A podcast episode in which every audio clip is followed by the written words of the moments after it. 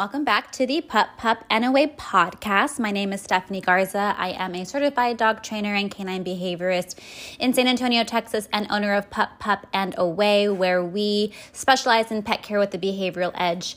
I apologize that this episode is coming uh, to you guys late this week. I almost thought about skipping the week, but I thought, nah, I might as well just do it.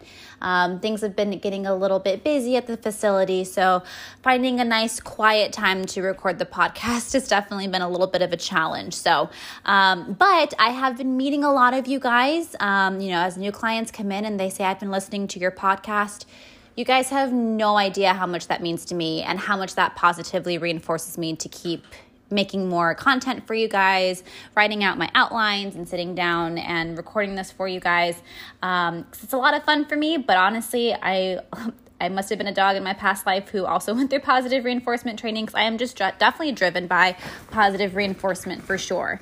Um, so hearing a lot of you guys come to me and saying how much you guys are enjoying the episodes that i'm bringing you guys and how much you guys are learning from everything definitely keeps me going and i just want to say thank you for all the kind love and uh, it really just definitely makes my day this week's episode is a topic uh, that's by request by listener Leslie and her dog Archie. Um, so, hello, Leslie and Archie. Um, and it's going to be about car reactivity. So, a couple weeks ago, we talked about leash reactivity. So, it's kind of along the same thing. So, a lot of the things in this episode will be pretty similar to some topics that we covered in that episode. So, if you haven't listened to that one, um, please go and listen to that. I believe it aired on January 13th of 2022. Um, but this is going to get today's episode is going to give you guys a little bit more um, some activities to do specifically if you're having some reactive moments um, in the car. So, how do we manage those? How do we work and train through them? Because that one's kind of a tough one, right? You're driving and you can't be driving and training at the same time. Um, that could definitely be dangerous. So, giving you guys a couple of tips. So, let's go ahead and get to it. So, if your dog is reactive on leash, and once again, let's kind of just define what reactive reactivity looks like, and that's usually uh, barking, lunging. Um, if you're seeing leash reactivity, there might be some pulling. Um, if you're seeing this at like in the car, maybe your dog's jumping at the window, pawing at the window, scratching at the window, uh, barking through the window. Um, so, if they're reactive on leash, that they're most likely also going to be reactive at like windows at home. So if you have like front facing windows and you have a busy neighborhood and people are walking by, um, or through car windows.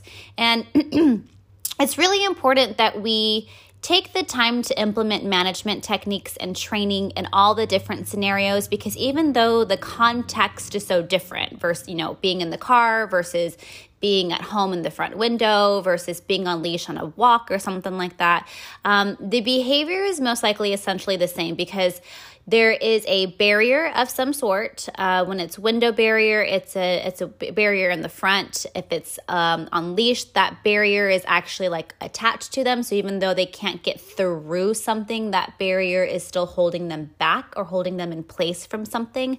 Um, so a lot of the same emotions are still being experienced through those scenarios and why we're getting that manifestation of the behaviors. Um, so let's talk about some management techniques and the training process and what all that looks like. First up, management. If you haven't guessed already, it's definitely a theme that we talk about with any behavior modification, and especially in past episodes, we talk about it a lot. In a nutshell, management is decreasing and hopefully completely eliminating your dog's ability to practice the undesired behavior when you're not actively training. Any opportunity that your dog has to practice the inappropriate behavior that you're trying to extinguish makes the behavior a little bit more stable and thus makes it harder for us to train through it. So it's really important that we take the time to really think about and plan out our management technique so we can continuously make progress forward in the training scenario and not accidentally take baby steps backwards every time your dog has a chance to practice the behavior. Because, um, Reactivity in the car is usually a visualization issue. I want you guys to think about and find a way to decrease your dog's ability to see out through the window. Can you contain your dog in a crate with a blanket over it, right? Um, if not, uh, you can look into getting a calming cap, which is essentially a blindfold for your dog. So if you just go to Google or Chewy and just type in calming cap, um, it also is kind of very similar, oddly, to the like the little blindfold goggles that people put on like birds of prey whenever they're training them they're doing something like that and they take off the blindfold and then the the eagle like soars off into the air and does you know hunts for the prey or whatever it is I forgot what exactly that sport is called. Um, but it's just kind of like a, goggles that your dog can't see through, kind of funny enough, but just essentially a blindfold for your dog. Um, you can try using wax paper um, or those toddler sunshades to reduce the visualization as well. Um, and these management techniques should be in place anytime that you are driving, but cannot actively be training. Um, also, consider is it super important for you to actually get your dog into the car and take them somewhere? Um, if you are willing to really work through the, the training things that I'm going to tell you guys now, and you do that a little bit, a little bit, and just chip away at the training process, maybe it's worth, you know, a month or so where your dog does not go for the joy rides. They don't go with you to drop off the kids at school. They don't go with you to run to the pharmacy or anything like that. Because remember, at any time that your dog is practicing this activity, it is going to be harder for us to extinguish it. Um, now, of course, calming aids are going to be a, a, really big thing. Once again, there's a whole episode on calming aids, and definitely encourage you guys to look through that. Um, but I usually like to use situa- situational supplements such as the Rescue Remedy um, and giving it to your dog about 15 minutes before you're hopping into the car. I also really love essential oils um, because you can put this on your dog's collar. Um, you can put it on a blanket or a seat cover that your dog's sitting on. Um, and also, pheromone sprays are really great. Uh, the two that I normally like is one by Adaptil, A D A P T I L, Adaptil. Um, and the other one is called Pet Remedy, which is supposed to be a little bit more natural. Um, they're both obviously natural, they're not pharmaceuticals, but um, I, think the, the pet remedy has a little bit less chemicals in it, perhaps. Um, and so making sure that we are decreasing the visualization for your dog and upping any sort of calming aids that we can are definitely going to be really important. Another great management tool is long lasting, high value chews. These are going to be really good babysitters and distractors for your dogs, especially when you're going to be having those trips that are more uh, like less highway. So you're going to be doing more stopping at intersections where there might be more pedestrian traffic to trigger your dog. Um, so I'm talking about things like your bully sticks, your no hide raw hides, your uh, stuffed and frozen Kongs, your pig ears, different things like that. When if your dog is calm enough to focus on chewing. Well, now they're, you know, usually laying down chewing on stuff. So they're center, they can't even, they're not even looking out the window and noticing the things to be barking at and being reactive to. So distracting your dog is definitely something that you might want to consider. So now let's talk about the training process. Um, and I want you guys to kind of think about why, like, what is your dog's baseline in the car?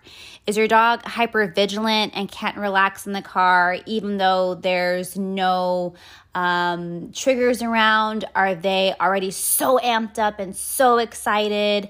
Um, are they already so nervous in anticipation of where you might going? What is their mental state like? Are they already on the brink of that threshold? Are they just about to, the smallest thing happens and they're already popping off into reactivity? Um, if this is the case, if your dog can't even get into the car and be calm, I want you guys to consider working through some calming exercises. Um, now, to be clear, you can't truly train your dog to be calm. You can only truly train your dog to display calm behaviors. So, like sit stays and down stays and things like that. Sure, your dog may be doing physically what you want them to do, but what is actually going on internally, right? Are they thinking, oh my God, I can't wait to release me and I get to go outside and I get to do this and then I get to do that, I get to stand Like the things that are going on in their brain might be way different than than what you're actually physically seeing. Um, so that's one thing to keep in mind. But um, this exercise that I'm about to give you guys um, is something that I call conditioned relaxation. And it's something that I like to do in many different settings, especially in places where your dogs may already be experiencing a, a heightened state of um, just mental alertness, I guess. Uh, and when you first start this exercise, you might want to do it in the house and zero distraction and kind of work your way up the, the areas of distraction um, until the point where you are working in the car. Um, but to set up this exercise, you're always going to practice this but there's no triggers around. I want you to have some of your pups kibble or their training treats handy. Uh, get yourself and your dog situated in your usual position. So maybe you in the uh, driver's seat and your dog wherever they typically go. Go ahead and have the car on with the AC or the heat on or whatever it is with music playing um, to kind of just set the scene, set the tone of what's normally going on, set the context of what's usually going on. Um, and anytime your dog displays any sort of quote unquote calm behavior, on their own. So you're not verbally cueing them to sit, to down, to leave it, to stop, to do anything. I want you to quietly and calmly give them a treat. Um, so basically, this teaches your dog to one, make their own decisions. And then two, to just find a moment of calmness. So if your dog goes from standing and looking out the window and then decides to remove their gaze from the outside, treat. If your dog decides to finally sit, treat if your dog decides to lay down, treat. You want to reward any decision to display calmer behavior and for staying calm as well. So, like if your dog goes from a sit to a down, treat that. And then if they kind of just hang out in that down for a little while, treat that as well. So you're you're rewarding for getting calmer and staying calm. Now, if your dog decides to go in the reverse direction, so if they go from the laying down position to a stand, or they go from uh, looking at you to looking out the window. I want you to ignore all of that, all of that behavior, and wait for them to settle on their own. So, this exercise teaches your dog that there's a value in being calm in the same environment that they usually tend to escalate. Once they're doing this consistently, I want you guys to start driving down the block and implementing the same process. So just going down your neighborhood, don't get onto, onto any highways or anything like that. Now it, we're just adding in the movement of the car. Um, perhaps your um, you know, obviously not as focused on your dog because now you're driving. Um, so different things like that. But now we're trying to make it look and feel more like a realistic setting. Now that your dog is learning to be in a little bit of a better state of mind, and mind you, it might take a few times to do that. The first couple of times that you do this exercise, you might be looking for the smallest excuse of your dog looking calm. But the more that you do it, and the more that your dog realizes, huh, it's when I just kind of chillax. It's when I lay down. It's when I decide to be boring and enjoy the boringness that that's when I get good treats and good rewards. That you'll start to see them display those behaviors faster, um, sooner, and they'll start to like be in those moments a lot longer. So once you're kind of getting in the groove of that, your dog is consistently just having more of a state of relaxation instead of what's over there, what's over there, what's over here.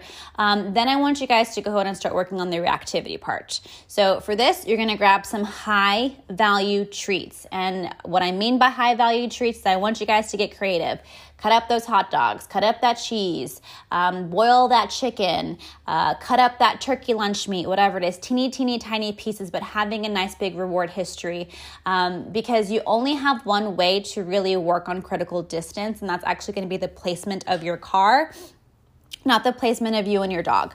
Um, so get your high value treats, and I want you guys to have a parking lot in mind that is somewhat busy but doesn't have a lot of a ton of traffic. Like you don't want heavy traffic. You want okay, we're gonna see you know three or four people while we sit here for this 15 minutes, but it shouldn't be back to back to back to back people walking in, people walking out. So don't do this at HEB or something like that. I want you to go park at like um, I don't know the bookstore down the street or something like that. I don't know. I don't know what's around you. You might have to do a little bit of investigation. Um, when I did this, I chose to do the parking lot at the gas station that's pretty close by me. And you're like, wait a minute, but gas stations are pretty crazy. I know. But we did this because um, I was able to park my car to where uh, my dog couldn't see the pumps and we were there was a big enough parking lot to where I can park far enough away to where we only saw the people that were walking into the convenience store. But it but another thing that you want to keep in mind is how close you are. Um, so maybe a, a, Walgreens or something like that. Um, if you live close by like a a lesser known grocery store, like maybe a Fiesta or something, those might be good options.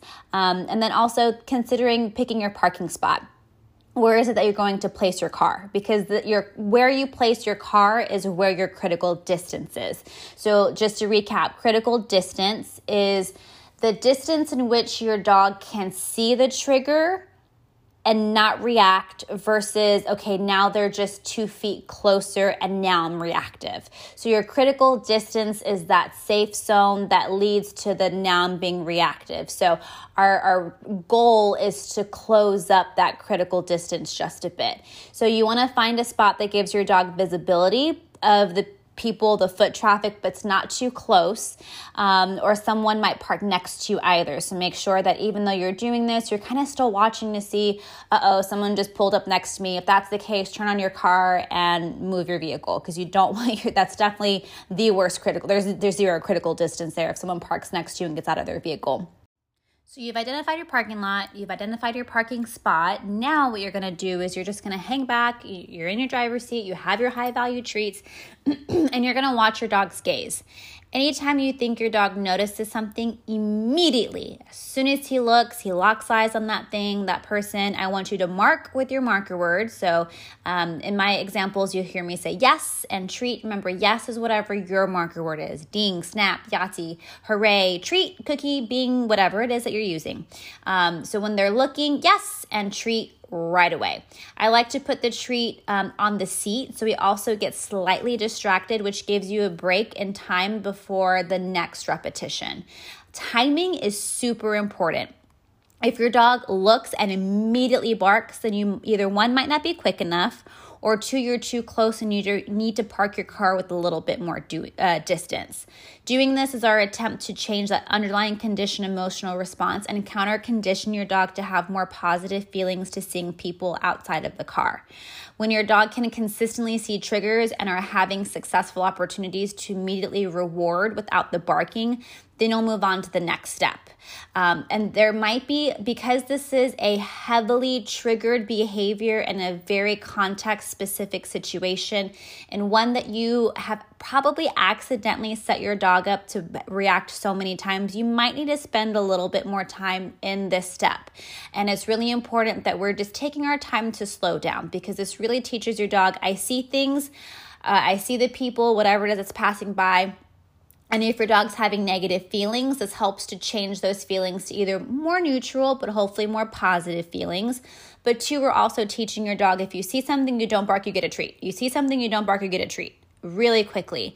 Um, and it, your timing has to be of the essence because if your dog, the longer that your dog stares at a trigger, the higher the probability it is that they're going to react. Okay. So as soon as they look, yes, mark with whatever treat you have give them the treat, but also put the treat on the seat, leaving you available to prepare for the next rep and also kind of brings their head, their gaze down so that way they can't be still looking out the window and barking at the same time.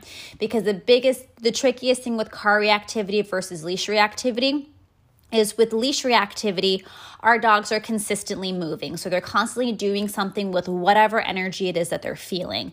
When you guys are in the car, you do not have the option to do that. Um, one of the reasons why I don't really work on a sit stay for reactive uh, lessons is because you're if you're putting your dog stationary in that position, that's kind of the trouble zone once again, the probability for your dog to react is higher. So typically, we work on um, the next part that we'll talk about in just a second is a disengagement and continuing to walk. So your dog has something to do with that energy, but you lose the opportunity to do that when you're in the car because you're not walking. So that's why I really like to put the treat on the ground because it's really easy for your dog to be having a treat on their mouth, in their mouth, chewing it, still staring at the trigger and still as they're chewing on the treat. And while that's hilarious, it's not setting us up for the success that we need. Um, and once again, noticing that if you're consistently missing that beat, maybe the parking lot that you're in has too much traffic. Maybe your dog still doesn't know how to kind of just relax just a little bit further. Maybe you forgot to administer your calming aids. Maybe you're too close to whatever, um, wherever the triggers are. There's a lot of different things that we can do to still water down and need to find a way to water down the uh, extent to which your dog is experiencing the trigger. The next step in the process is now working on the disengagement, just like the same way that we did in our leash reactivity episode. So now that your dog can see things and you've had a, a, a times you're noticing that they're just less stressed when they see things, maybe they're not as uh, alert, maybe they don't give as much like. St- stiff, tense body language whenever they just see the trigger. Now we want to be working on the disengagement part. Um, so, once again, go and listen to that reactivity, uh, the leash reactivity episode, because we talk about a few different things that we can do um, to mitigate and to help us through the, the disengagement process. But usually, one of the first ones that I work on is a look at me or a name recognition. Um, one of my clients uses hey as their cue, which I really like because it's super easy to say. Um, but some sort of word or phrase that you say to one, encourage your dog to stop looking at the trigger and now look anywhere else. A lot of people, once again, get really caught up on my dog has to go from looking at the trigger to looking at me. Guess what? When you're driving, you're not going to be caring about that. You're going to be caring that your dog look at the trigger and then looked away from the trigger without barking. So typically, what I'll do is even just some sort of fun noise is perfectly fine. So when they're looking at the trigger, say their name, say, hey, look at me, watch me, something like that. Whatever word or sound that you have to say to get your dog's eyes peeled away from that trigger is what you're going to go for. The second that their eyes peel away from the trigger, once again, does not have to be at you. It could be out through the windshield. It could be out on the ground. It could be um, looking at the seat, whatever it is, marking and treating there once again. So now we're going from you look at the trigger, you don't bark, you look away from the trigger. That's good news. Um, so that's the disengagement process, you'll start to find a couple, two things that you're typically going to, that you're on the brink, uh, the, the correct process for success. One, you have less frequency.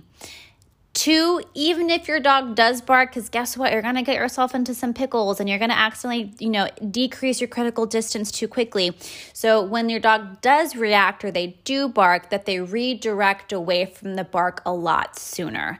Because we spent some time in the engagement process them being them being able to redirect from you was a little is gonna redirect from the barking and giving their attention back to you, excuse me, um, works a lot easier because they understand that there's a something else worth their while to have their attention. You and your motivator, you and your treat. Um, so usually we see less frequency of barking, but also even if they are still barking, you see redirection happen faster. The next step that we're going to uh, go through is now slowly starting to close up your critical distance. So now you're trying to get a little bit closer, you're, you're parking in a little bit closer to um, the entrance of the store, whatever it is that you're, you're working with. Um, maybe you're also starting to work in places that are um, maybe they can see people a little bit more openly like maybe like a park or something like that. Maybe you're parking closer to the entrance of the trailhead or whatever it is. But now we want to start working on closing up that critical distance. Um, so then that way you can really prepare for um, i know for me and in my current living situation um, we do a lot of downtown stuff. Um, and so driving from downtown area or through downtown downtown area and to work, there's one strip where there's just always a lot of walkers and people are, are you know, walking to HEB or walking to wherever their lunch destination is. Um, and so for us, that critical distance is really close because if I'm parked on the or on like at the stoplight on the right hand lane and people are walking on that sidewalk right there, that's really short critical distance. So being able to work through whatever it is that your critical distance might be comfortable for. Now, one thing that I found successful with my guys, um, and one thing that I was able to implement, and I don't think everyone's going to be able to implement this because if you have a really big dog or something like that, it might not be the best option. Um, but first, having some sort of safety mechanism.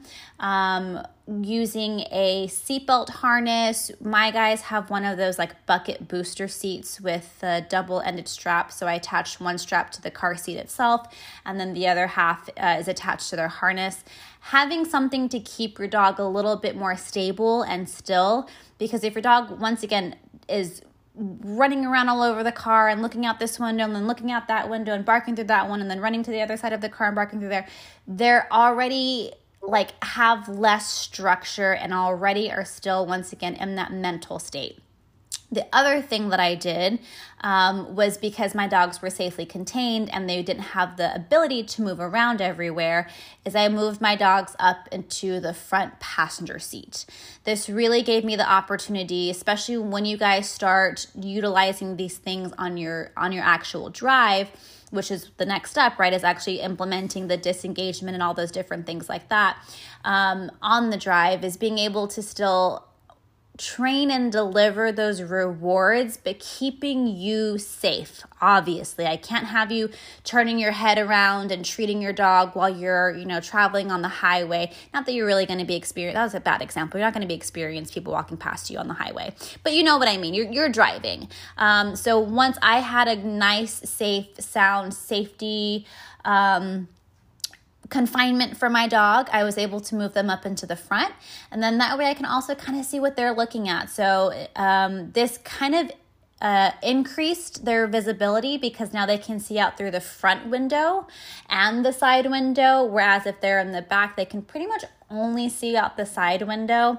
But this also gave me the opportunity to if I saw something and now I can kind of start gauging to see if my dogs are seeing it, this is where my cue is leave it. And I think I talked about that in the leash reactivity episode. Um, so when they see something, leave it. And then when they like disengage from looking at the trigger, I see them visually relax and I just toss a cookie in their car seat. Um, so for me, being able to move their placement in the car for to still allow for me to reward safely, but also still keep them contained so that they're not trying to fight your way to be in your lap or anything like that was really important. So I know that that might not be something that all of you guys can consider doing, um, but it's definitely something that if you can implement, then I definitely would implement The other option is, um, and this might not also be ideal for some of you guys, but if you have a partner or something like that, go for your go for training rides. Go both of you guys get in the car where one of you is in the you know driving the car the other one's in the front passenger seat. Your dog is still contained in the back. Whether or not you're moving your dog up to the front your dog should still be safely confined with some sort of safety belt or something like that. Um, so then that way now you have someone who's operating the car and now you have someone that's actively training. Um, the hard part with this then is you know context wise right once you lose the extra training partner and it's just the dog and the driver, still having a chance to work through that. But at least you've gone through a few more steps to hopefully you can make that step a little bit more successfully. Other things to consider too is when you're doing these these things, um, try to have your dog maybe get a little bit of physical stimulation before you go out for the walk. I, I find that dogs are way less triggered whenever they have a little bit more physical and mental stimulation to deplete some of that extra energy that they reserve for reactivity. Um, so, making sure that your dog is well stimulated, well exercised is really important.